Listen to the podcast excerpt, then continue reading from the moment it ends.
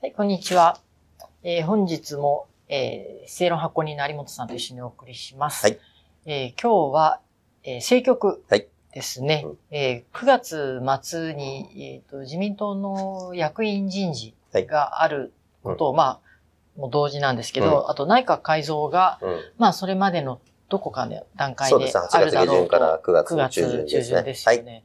っていう、あるっていうことについて、うんその一連のこの新聞報道に有本さんがなんか文句を言いたいらしいので。文句言ったり、言いたいっていうか、自分も政治部長やってええて、改造を一生懸命やってたくせして、人事をねうん人事を一生懸命やってたくせして言うのもなんなんですが、反省を込めて。反省込めて言うと、うこの内閣改造で支持率が上がるなんて思わない方がいいと思います。ん、それはあの、え岸田総理に言ってるんです岸田総理に言ってます。岸田総理に言っててですね、うんか今、その内閣、あの支持率が、あの各地世論調査で下がってますよね。うん。下がってるたのをなんかこう上げる起爆剤で内閣改造を使おうと。うん。えーいうふうに、まあ、思ってるのは間違いないと。うんうんで、まあ、そのメディアもうん、それを盛り上げるために、うんいろんな報道にね、にしているとうん。いうことなんですけども、改造でですね、こう、そう、うまくいった試しは、なかなかないですよね。うん。まあ、また、そのうん、うんそのか、今、その報道があることについてはい言及すると、うんこの時期ってニュースが枯れるんですよね。そうそうそう政治ネタっていうのは。うんで、まあ新聞見てもらえればわかるんですけど、あの政治面がたまになくなる時もあるんですよね。うん特にお盆の期間とかはね。そね。それぐらい、まあ政治のニュースが少なくなるうん夏枯れの期間なんですけれども、はいまあそれに加え、その秋に控える、秋というかまあ夏の終わりから大体まあ人事を大抵やるじゃないですか。政権は。で、それをやるにあたって、もうみんなもうどうなるかっていう予想記事で、うんまあ紙面を。埋め尽くすしかなくなるわけですよね。うん。うん。たまあねだ、、旧来型のね、しそうね、旧来型ね旧来型の政治記事。本当に。でそう。で、それで、安直な記事。で、それでその、あの、政権支持率を付与させるために、えー改造をやったりはい。するっていう話なんですけど、うんそもそも私、この岸田政権の内閣支持率っていうのはですね、低くて当然だと私は思ってるんで、それはそうだと思います。うん。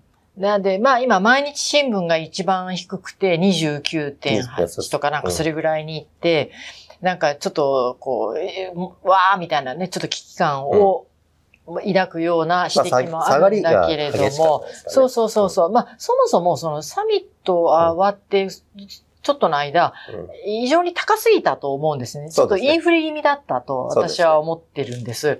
だからそもそもこの政権って積極的に支持する人たちが極めて少ない政権だと思うんですよ。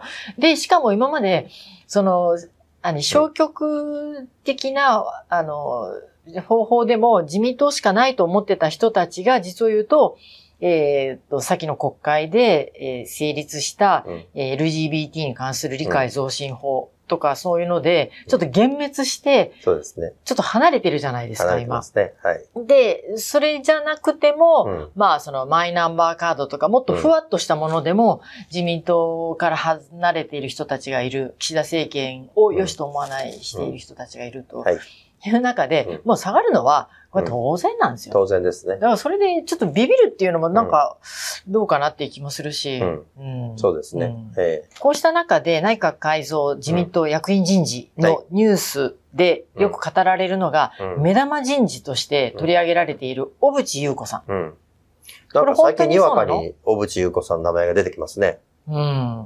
うん。ネット界隈ではドリル優子というふうに、ね、まああの知名度が高いんですけど、ね。経産大臣を辞任する事務所の関係者が政治資金のね、うんあの、報告書にドリルで。報告書のその入ってた、そうあの、うんえっ、とパ、なんかパソコンかなんかでしょ、うんそうそうそうそうあれをなんかドリルでうーってやっちゃったとか言ってね、すごいことをやって証拠隠滅を図ろうとしたって指摘されてるんですけど。まあ、それで辞任したというね。うんまあ、それっていうかドリルじゃなくて、まあ、その政治資金をめぐる、えー問題をめぐって辞任したということですね。うんまあ、それには入閣してないんですよ、小渕さそうですよね。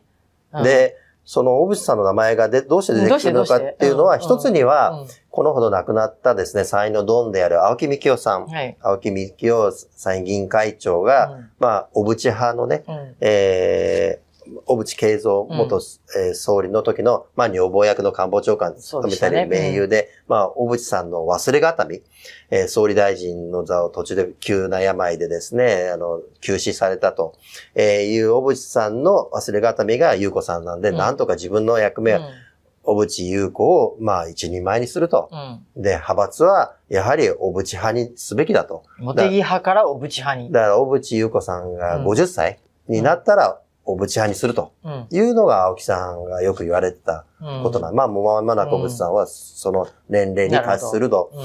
えーいうことで、そしてうん岸田総理に、えー青木さんが荒れるとですね、ゆ優子さんを頼むとうん。いうふうに何回か岸田総理に直接言われてたんでですね、岸田総理もそれの青木さんの、まあ、いわば遺言を受けて、小渕さんを、えー登用するんじゃないかと。で、小渕さんを登用するということは、えー、茂木さんに対する牽制にもなるという、まあ政治的な狙いもあるんではないかとうん。言うんですけども、そもそも僕は小渕さんが果たしてそのような、その派閥のリーダーになるような人材なのかとうん。いうん。うのは疑問だとなんで？いうこと。僕は小渕、小渕、小渕恵三さんの方、あの、担当長くしてたんですけども、えっ、と、その小渕さんはですねうん、例えば、あの、ち対中国をめぐってもですね、別に中国に言われたからって、うん。言われっぱなしようなことじゃなくて、1998年の日中共同あの宣言もめぐってもですね、中国のそのお詫びの要求には屈しなかったっていうところがあるんですけども、小渕優子さんのを見てると、どうも親中の、その、まあ、小渕、あの、お父さんの方は、日中関係っていうのは非常に重要、重視したのは重視したんですけども、えー、小渕優子さんの行動を見るとですね、どうも中国に対して親中色、まあうん。僕に言わせれば美中じゃないかと思うんですけども、うん。えーの方が強すぎる、じゃあ具体的な何かを知ってるわけね、有本さん。は。えーというところうがん。あるんでですうん。ね、そうした今の1998年というかその頃の中国と今の中国は違いますから、うんその中国に対する認識をですね、ちょっと改めてもらわないとですね、この小渕さんが今後本当に日本を背負って立つ、えー、ふうに思ってるんだったら、自身が思ってるんだったらですね、そこは非常に重要な対中認識っていうのは今後のリーダー、政治リーダーにとって重要ですからね。だから女性だからなんとかとか、女性首相候補だからとかってですね、やっぱ何をやるか具体的な中身が問われると思うんですよね。うん。いそこがね、小渕さんのに欠けてるわけですよ。や、確かに、その、これはどこの報道ですっけ？これ産経新聞です、産経新聞か。いや、その女性、あの、見出し読むと、うん女性首相候補新たな顔ぶれ、小渕元経産省と上川元法相っていうふうに出てくるんだけれども、その、女性首相候補うんっていうので、くくること自体がうん。ちょっとおかしいなと私は思うんです。ん有本さん言うみたいに、うん。やっぱ何をやるかっていう話であってね、うん。あの、その性別だけで、うんうんあの、前面に出されるものではないと思うんですよね。いや本当そうだと思いますねなるほど。うん。それなんでですね、うんあの、今度の改造を、うんえー岸田さんがどういうふうにするかまだわかりませんけれども、安倍政権が長く続いたっていうのは、やっぱ骨格は変えなかったわけですよね。うんあの、官房長官であり。財務大臣であり、うんそうですね。うんそこを岸田さんがどういうふうに見ているのかっていうのは、これ注目です。例えば、も茂木さんの幹事長をどうするのかと。経あの、そのまま幹事長にする。茂木さんは、やっぱりポスト岸田を狙っている人ですから、そういう人が幹事長にいると居心地が悪いのは事実なんですよね。えーですけど、まあ、非常に能力のある、方であるんでですね、そこのバランスをどういうふうにするのか。そして、小渕さんを、例えば、本当に入閣させるんだったら、どういうポストにつけるのか。っていうことでですね。で、その小渕さんの親中度合いっていうのは、やはり今後の政権は、やっぱり対中で厳しく当たらなきゃいけないっていう場面も、当然のことながら出てくるわけですね。そうした時に小渕さんはどうするのかと。えーいうのでですね、問われると思いますけどもね。そもそもその、小渕さんに関して言えばね、うんその今までのその経歴というか実績うん。っていうものが一体何かなっていうのが私は思いつかない。うん、僕も本当全くその通り。うん、えそう。だから、その、うんこういう報道ってってよく出るんだけれども、この報道自体がうん、なんか流れを作ってんじゃないのかなって気がますさるんですよ。にそうだと思いますね。上川さんはね、うん。法務大臣の時にやはりね、すごい重い決断をしたわけですよ。あの、オウム真理教のね。法務審教のね、はいあの、死刑のね。うん。えーだから彼女はそれだけのあの実績があると思うんですよ。うんうんですけど、その上川さんと小渕さんを同列に並べるのは僕はおかしいと思うんですよね。うん。だからこの本当にその女性だけでうんって言ってわーって騒いで、それで流れを作って、で、仮に小渕さんがそのポストにつけなかったからまたそれで騒ぐという。なんかあの、基本的に自分たちでなんかネタ、燃料投下してそれをなんかこう燃やしてみてるみたいなね。そういうところはすごくあって、おちょっと違和感を持つうん報道だなと。うん。でもこれからかあの内閣改造にまでにいろんな話が出てくるから、うん。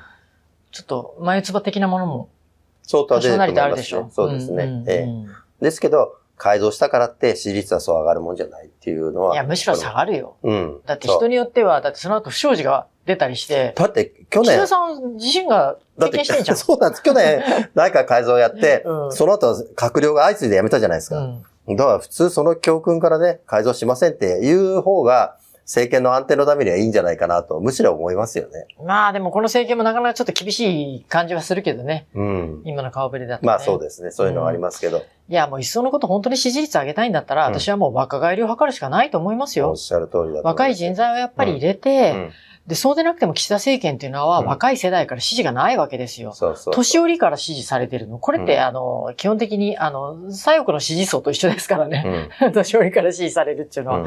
まあそれも大事なんですけど、うんですけど、やはりね、あの、やっぱりイメージがね、うん古いっていうイメージがあるから。そうそうそうそう。ええなので、そこのところは、うんあのね、総理も報道に惑わされずに、はいえっ、と、懸命な判断をしていただきたいと思います。はいということで、月刊正論8月号はただいま発売中です。もうすぐまあ9月号が出るんですけどね。うんでも8月号も内容がいいので、はいぜひご覧ください。よろしくお願いします。